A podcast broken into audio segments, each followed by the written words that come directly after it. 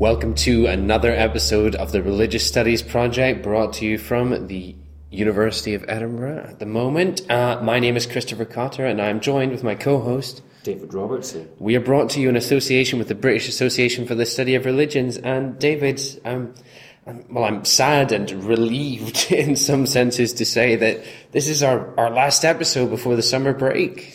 It is indeed, but it won't be too long before we're back on your airwaves. Yeah, the summer break always seems to, you know, uh, it's it's a blissful occurrence when it happens, and it's it's and over. It flies past and it seems like a blink of an eye. But we're going to use all the time that we spend on the RSP to, you know, really advance our, our own work and yeah. research, and we'll have so much news for you when we come back. But we'll save that uh, a bit more on that for after the podcast, um, which is with uh, Julie Exline, um, speaking about religious and spiritual struggles with a new interviewer, Alex Uzdavines. Um, we'll just say, take it away, Alex. Hi, this is uh, Alex Venice, and I'm here today interviewing Professor Julie Exline of Case Western Reserve University for the Religious Studies Project. Um, today we're here to talk a little bit about the uh, religious and spiritual struggle scale, which has kind of been developed off of a pretty big grant from the John Templeton Foundation. And um, okay, let's get started. Yes, I'm, I'm really grateful to have the, the chance to talk about it. For about the last 15 years, uh, I've had this interest in the idea that even though religion and spirituality are often uh, a source of comfort for people or a source of security or positive emotion. There's also this flip side where, uh, for people who are religious and for people who aren't, there's often a lot of uh, struggle, tension, difficulty around different aspects of religion and spirituality as well. So, right now, we have a, a large project going where we're really trying to understand some of the different types of religious and spiritual struggle, uh, some of the different ways that these can be predicted, both by things like personality and things like uh, life events or stress, and also the ways that people cope with these struggles and what some of the most effective ways might be to cope with them.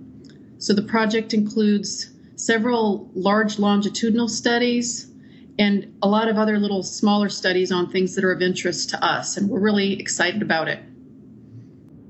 Cool. Yeah, all that sounds great. Um, so, what, I mean, I know that like one of the big impetuses of starting the project was wanting to get kind of a better grip of a lot of measures that had been floating around, which kind of hinted at struggles, but nothing really directly got at it. I guess uh, Ken Pargament's RCOPE was the closest um, but you wanted to get something more specific? Yes. Um, so many people have been using uh, the religious coping measures, both the, the full RCOPE and the brief RCOPE uh, by Ken Pargament and his colleague for, for many years now. So the the brief RCOPE actually was published first, came out in the late 1990s, and the and the full RCOPE came out in 2000. And in, in those measures, uh, the emphasis is on how people use religion to cope uh, with stress and negative life events. And uh, what, what were called the negative religious coping dimensions tapped into a lot of things that in our current work we would call struggles. So, you know, feeling like you're being punished by God, for example, or not feeling supported by your religious community those were framed in the RCOPE as being like maybe ineffective means of coping that used religion. But more recently, uh, Ken Pargament had, had started to use the language of religious and spiritual struggles to refer to the negative religious coping concepts from those measures. We also had a little measure that we developed ourselves that came out uh, in 2000.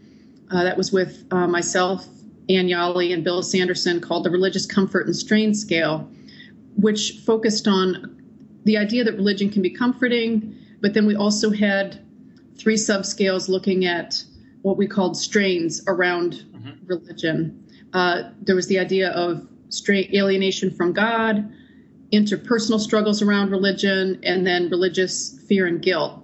But what we were looking to do now, and this is working with Ken Pargament, we wanted to have a a measure that really captured uh, multiple domains of struggle. It's by no means exhaustive, but we have six different domains. Uh, whereas a lot of people have been using the brief RCOPE, which just has, I think it's seven items on mm-hmm. negative religious coping, of, and five of them are related to God. So five of them are really tapping what we'd call divine struggle. There's one on demonic and one on interpersonal. And most people weren't using the big RCOPE uh, they were using this abbreviated one instead. So, really, most of the studies are getting primarily at divine struggle that are using that. And in our new measure, we wanted something that tapped six domains of struggle yeah. uh, instead of just the hitting divine so heavily. Yeah, and I guess um, so for folks listening in, um, the six domains are what is it? Demonic, um, divine, moral struggle, um, which I always call guilt struggle, but then get corrected on it. Um, and the rest are fleeting right now.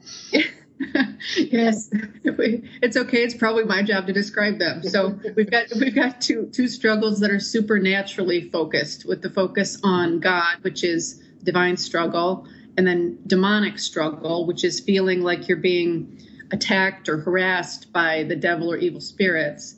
And then we've got demons. Pardon? Beset by demons. Yes, yes.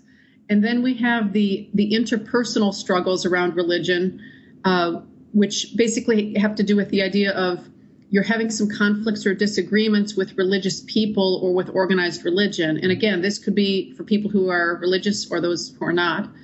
And then we've got three that are more individually focused. So we've got uh, the moral struggles, which you mentioned, uh, which have to do with feeling guilty about things that you've done wrong or struggling to follow your moral principles.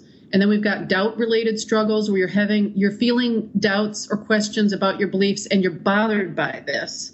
Mm-hmm. Uh, and then we have struggles of ultimate meaning, which get at the idea that you're having trouble finding or sensing a sense of ultimate meaning or purpose for your life. So those are the six domains. Yeah. And uh, you know, I know that one of the things we've definitely, especially uh, David Bradley and I, uh, the two kind of more recent non-believer students, and then now also Nick Stauner in the lab, um, we've been focusing on these kind of issues of whether or not people who are non-religious, who don't believe in a religion, especially don't believe in a singular divine figure, whether or not they can work with this. And I know that one of the big problems that kind of the field has been grappling with is this issue of okay, we have all this research literature on um, you know religious believers, but how do we translate this? Um, and I know you had mentioned kind of wanting to build the RSS as a scale which can be used with non-believers as well, right from the start. So is that kind of why it's modular like it is? Well, it's modular for a few reasons. I mean, we we were wanting to just tap these six different types of struggles. So that in itself was going to make it, you know, multidimensional and modular. But one thing that we were very careful to do because we did want to maximize the the utility of the scale among non-believers was that we we did really did our best to keep all of the God focused language or um, language that might be really focused on uh, mm-hmm. particular traditions in that divine subscale. So none of the other subscales include anything about you know words about God or the divine or mm-hmm. sin, for example, which might be taken to be a you know something coming from a, a theistic context. Yeah. So, so other than the uh, the divine and the demonic subscales, which are the two supernatural ones, our thought was that the uh, the measure would have pretty good utility among people who didn't believe in God or, or in the supernatural. And with the uh, the recent work that uh, you and Nick Stauner and others have have looked at with, with looking at measurement invariance testing of the scale among non religious, non spiritual individuals, and also non believers, we're, we're, pleased that it looks as though the structure is holding up pretty well. Um, but the certainly something like the demonic subscale, which which goes very heavily with, um, especially monotheistic uh, Yeah. kind of Christian Orthodox beliefs. That's not holding up well, but we wouldn't really expect it to. We would expect it to kind of be bottoming out. Yeah. And there's actually a little more on the divine subscale that works than, than we might have expected with uh, with non-religious people and even non non-believers. So we're, we're pleased about that. Yeah, no, that's definitely one of the things I was kind of surprised about. Um, I, I mean, I wasn't surprised looking at the measurement invariance stuff, finding that, uh, you know, I had on the demonic subscale, I had never seen doing like data cleaning, stats analysis, a skew like not only of double digits, but like around 20 or 30. Um, I think we just floored out so hard on non-believers with the demonic subscale. Um, Mhm. but yeah, the divine one is interesting, and I think it might talk a little bit to this idea of, you know, the I, non-believers are not unitary in terms of non-belief is not the atheist movement. Um, Right. And so I know that you've gotten some other stuff along those lines with agnostics in the past. Can you talk a little bit about that? Uh, in terms of where the, the struggles have shown up, Yeah. Mhm. Well, um, in terms of the the studies that we've done, say just looking at the the RSS measure, on most of those, what we tended to do is uh, group people together. Where if if people were endorsing themselves as non-believers, whether it was more of an atheist or agnostic belief, we would we would basically tell them to um, endorse uh, the lowest value on the scale or that they could skip items. But what, what we do sometimes find is that more so among agnostics than among atheists, uh, people, so people will say that they, they don't believe in God, but then will still sometimes report uh, some emotions toward God, which can include sometimes some positive ones and sometimes uh, divine struggle. So you, you run into some interesting things where there are people who, uh, in particular, don't they are not sure. They don't want to commit. They think that there might be a God, and they're trying to leave the possibility open. Uh, they do sometimes uh, report some divine struggle, for example, even though we, we're trying to be very careful to not force anyone to answer those items.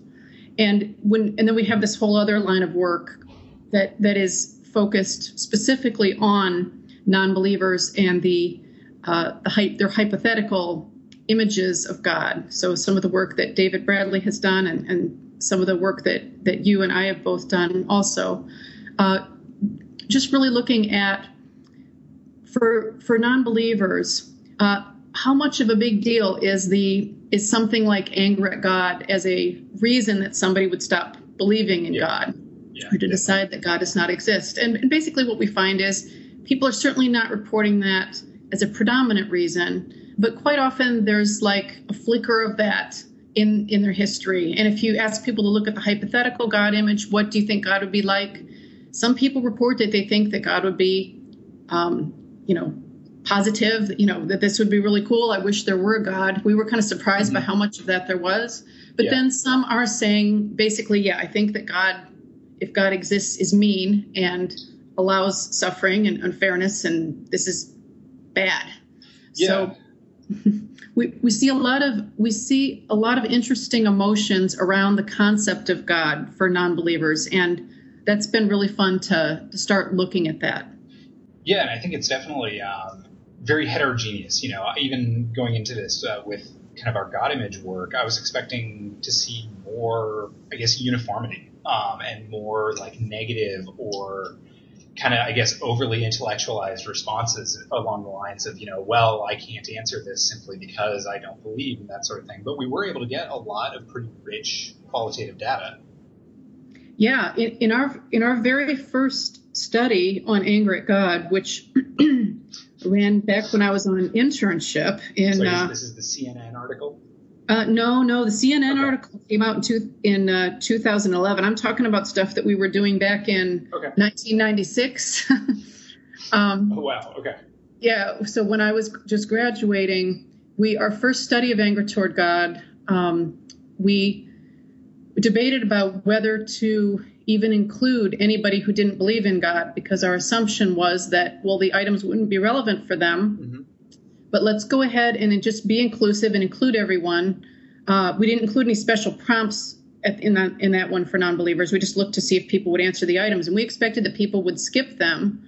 But we actually got a lot of anger toward God. Again, with these non nuanced items that we had, yeah. we had a lot of people saying, I don't believe, but I'm angry. And that's actually where the whole impetus for looking at this uh, came from. So that's been almost 20 years ago now that we started seeing, to our surprise, that there was a subset of people who said that they uh, they didn't believe in God, but were endorsing uh, these feelings of anger and yeah. disappointment and unforgiveness, which we were looking at at the time. And so, going from there, is that kind of what kicked off the interest in moving into including uh, non-believers more broadly? Yeah, yeah, we were um, initially because I was coming out of uh, doing work on interpersonal forgiveness and looking at things very relationally, we had thought that the work would only make sense if we were looking at people who perceived themselves as having a personal relationship with God, and that's the context in which anger and forgiveness uh, would be relevant. Mm-hmm. But because we got those interesting findings early on, yeah, that's what caused me. You know, we did another study in like 2000 that part of that did become part of the that later CNN article. We started asking more more nuanced questions to non-believers, asking about hypothetical images or how do you think you would feel if if if this happened. But we didn't ask them um, in the most careful way. We still didn't have a good level of nuance in there, but that's definitely where the interest came from and I guess we keep referencing uh, the CNN article, so it might be worth talking about a little bit. Um, this was kind of a big kerfluffle that occurred um, a couple years ago, and um, it actually I think generated some useful data as kind of David's been working with for the past uh, year and a half or so. Um, but do you want to describe that a little bit?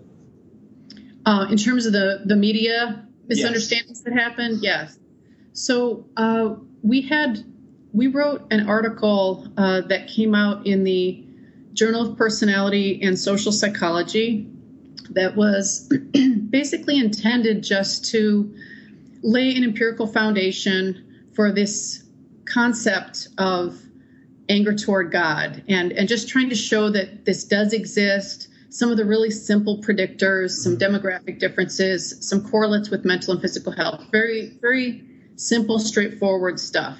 Uh, and it was a good a good article, but not super exciting because we were we were just trying to lay the foundation.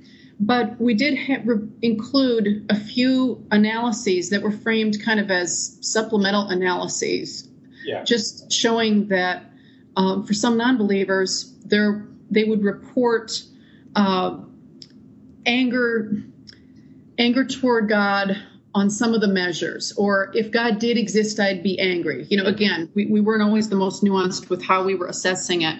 Anger focused on a hypothetical uh, image of god or a past history of anger toward god. So when i was speaking with the uh, the reporter at cnn uh, going going through the results of the study I think there was just a desire to, you know, find what's exciting. And we were almost ready to get off the phone. And she said, "Is there anything else?" And I said, and I said, "Well, there is. There are some of these really kind of provocative findings about about non-believers. You know, these weren't a big part of the paper, but I told I told her about them. Um, and then the um, the article ended up focusing very heavily on on that. So the the article actually came out on January 1st of 2011, and the headline was "Anger at God Common, Even Among Atheists." Um, and to the reporter's credit, she did actually quickly check this title with me uh, before before it was going to run, not long before. So it's not. I, I don't blame the reporter because I think I think that um, she could tell that I was actually you know, I thought these were among the most exciting findings yeah. in, a, in a somewhat flat paper in other ways. Um, but I was nervous about the headline, but I also knew that she had to make it catchy if people were going to see it. So Yep. um, then she went ahead with that, and there was a lot of um, a lot of controversy stirred up because I think you know the way that it's framed, it, it can imply that that atheists actually believe in God or that, and that God actually exists, and that if people say they don't believe, they're just angry, and then you know why are you atheists always so angry? Oh, it must be because you Yep. actually believe in God, and look, you're getting angry about the article, therefore that proves. So th- there was there was a lot of um, kind of pushback on that and many, many comments, uh, to which I eventually stopped trying to respond and explain myself. Yeah, because you know that's just uh, it's like trying to turn back the tide with a thimble. yeah, yeah. I think I think the comment that I put in to clarify it, you know, ended up being like a number one thousand something, which probably nobody ever saw. yeah. Uh, and I went Uh, around I went around other blogs that were that were posting from it and tried to correct it more quickly on those, but uh, yeah, I couldn't I couldn't stem the tide on this. But you know, I'm, I'm happy that it got people thinking about it. But I was of course upset about the um, the misunderstandings and didn't want anybody to feel dismissed uh, or to or provoked by what we were trying to report. We were actually trying to be inclusive and say, hey, this is a phenomenon that may be of some relevance to non-believers too, at least some non-believers. So Yeah. if you're if you're assessing this stuff, just because somebody's a non-believer doesn't mean that that you'd ignore this because there might still be something important there. That's what we were trying to do, but it, it didn't. It wasn't felt that way uh, Yeah. by a lot of people. And I guess in some ways, what's almost interesting about it is, regardless of belief factor or not, um, you know, we talked earlier about uh, tying some of this into health and you know, kind of mental wellness, mental well-being. Um, even if there's not a belief there, if there's still a lot of emotion around it, that could certainly have tie-ins to kind of broader mental health or well-being issues. Absolutely, and and we do find that uh, at some level, and this this isn't in in published work yet, but when people when people get, get angry at God and they choose to exit the relationship, a lot of times the the anger doesn't resolve. Now it might not be focused on God anymore, but people still stay angry. Yeah. So so um and and people who are angry a lot, regardless of where that anger is focused, yeah, that's going to tend to have some consequences for mental health, um, possibly relationships, possibly physical health as well. Yeah, no, definitely. And I know uh, some of our recent work, uh, you mentioned the God image stuff. Um, it's almost been, and again, this is tapping into stuff that we haven't sent out for publication yet too much, but just in regards to like a lot of similarities in terms of what people are saying with some of our qualitative data between believers and non-believers when you kind of set up and construct it properly for the non-believers as kind of a hypothetical um, in terms of like the questions that you would ask that there's a very similar vein of you know these ideas of theodicity, like questions about suffering, which might be generating a lot of the common struggles between both groups. Yeah, so we have this this question that I've been including in studies for like 10 years and we've we've just started looking at it more closely, but it's for people who who at least have some kind of image of God. They they get this question where we ask uh, if you were imagine yourself standing in a doorway where God or the presence of God is on one side and not on the other, um, and we and then we ask people if they would want to approach God or to stand still uh, or to walk away, and then we also ask people uh, if you could if you could say anything that you wanted to God, you know, without without fear of what would happen, what would you say, and and how do you think God would respond? And what we find with those kinds of questions is that uh, among believers, you know, in terms of the behavioral stuff, it's very much approach oriented. Yes. Some, some will some will endorse staying still, and very few will endorse walking away. And among non believers, they're just more clustered together. Approaching, I, I believe, is often still around the top. And then you've got the standing still and the walking away, but they're a lot more likely to endorse the standing still and the walking away than the believers. Yeah. Um, and and when it comes to the, what people would want to say to God, uh, yes, the the questions about unfairness and suffering and the presence of evil in the world and and kind of a sense of where where are you and why didn't you intervene or why won't you intervene are common for um, for non-believers and believers, but they do show up more, I believe, in the in the the written statements of the non-believers. There's those, but the it's important though that the themes are common Yes. uh, between both groups. It's just, but they are endorsed at a higher level among the non-believers. But they're, you know, asking if you get down to what's bugging people, Mhm. it's a lot of the same stuff. Yeah. People want answers to these same questions about suffering and unfairness and evil, whether they believe in God or not.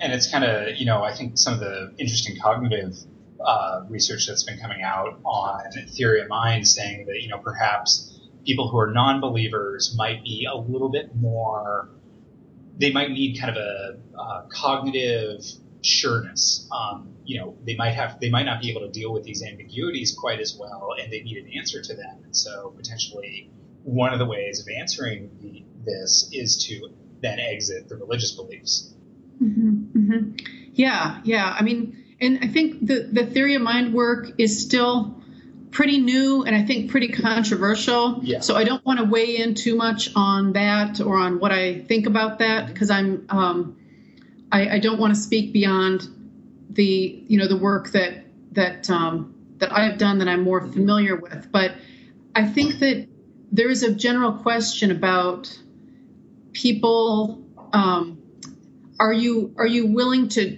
to trust when there is when there are tough questions Yeah. related to God or ultimate existential issues? Some people have a um, a stronger desire than others to just get closure on that. Mhm. And for for somebody somebody might choose to get closure by saying, uh, "I don't believe this. A loving Yes. God couldn't do this. Therefore, I'm out." Other other people on the other side, though, could also um, kind of push for closure by saying, "Well, it must have been God's will," or "There must be a good purpose," and kind of denying their own pain and suffering. So Yeah. There, there are ways to kind of close the door on those tough questions on both sides that that make a lot of sense. You can see what people are trying to do, but then the emotion sometimes doesn't get resolved because it's kind of getting pushed down rather than really getting deeply addressed in some Yeah. cases. And going back to, I think this kind of idea of anger and how these sorts of issues and struggles are resolved, and in particular, kind of the approach versus avoidance. Um, one of the interesting things in kind of neuropsychological work on emotion that's been found recently is that anger is actually in some ways an approach behavior. Um, Yes. You know, you might approach somebody to hit them in the face.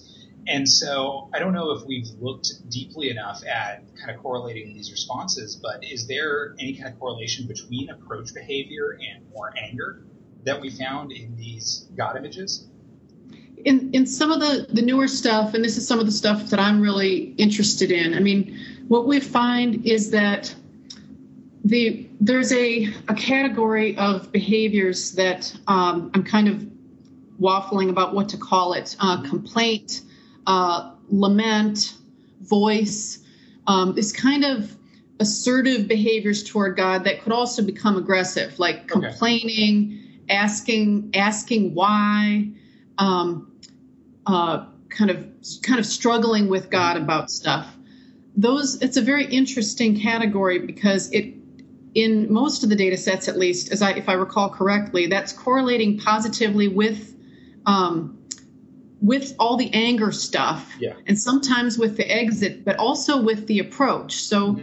there's there's this idea that um, being engaged in a relationship often entails conflict Yeah. and and that um, there's actually some things to be said for um, being assertive and not just kind of sitting back and being passive uh, in this in, in relationships in general, and that could include for a believer a perceived relationship with God. So, in, in one study that we published um, a few years ago, I think 2012, mm-hmm. we were looking at whether or not people found it morally acceptable to protest against God. And this was among uh, just believers in this yes. study. And what we found was that the people who reported the most resilient relationships with God and who were most likely to say that their faith had been strengthened as a result of a, a negative life event um, that involved God were people who who said that it was morally wrong to exit the relationship um, with God. But when, once you controlled for that, they also tended to say, but it's morally right, it's morally okay to complain, uh, to question, uh, and to basically assert myself. Yeah. And we also have some data right now um, looking at chronic pain patients, suggesting that among these people in a a chronic headache program that once you control for how angry people are at God, those who engage in these complaint strategies uh, are more mentally healthy at the time that the the program ends. So it's not the anger toward God that's you know doing them any good. That that correlates with poorer outcomes. But once you control for that, the protest variable actually predicts better mental health outcome. Um, you know, if you're protesting when you come in, you're going to be more less depressed, less anxious, etc. when you get out. So potentially, kind of just a, in some ways, almost greater behavioral activation, greater approach in general might be healthy, but one of the kind of side effects of that might be that some of this approach is kind of more complaint or aggression oriented. Yeah, yeah, and it doesn't resolve the anger toward God. So we don't okay. find we don't find that people who are uh, you know complaining and lamenting at time one are more likely to resolve their anger toward god at time two. That's not what's driving the effect. I think it's more of a general kind of voice or assertiveness effect or being in touch with what you're feeling and, and being willing to go there rather than suppressing it.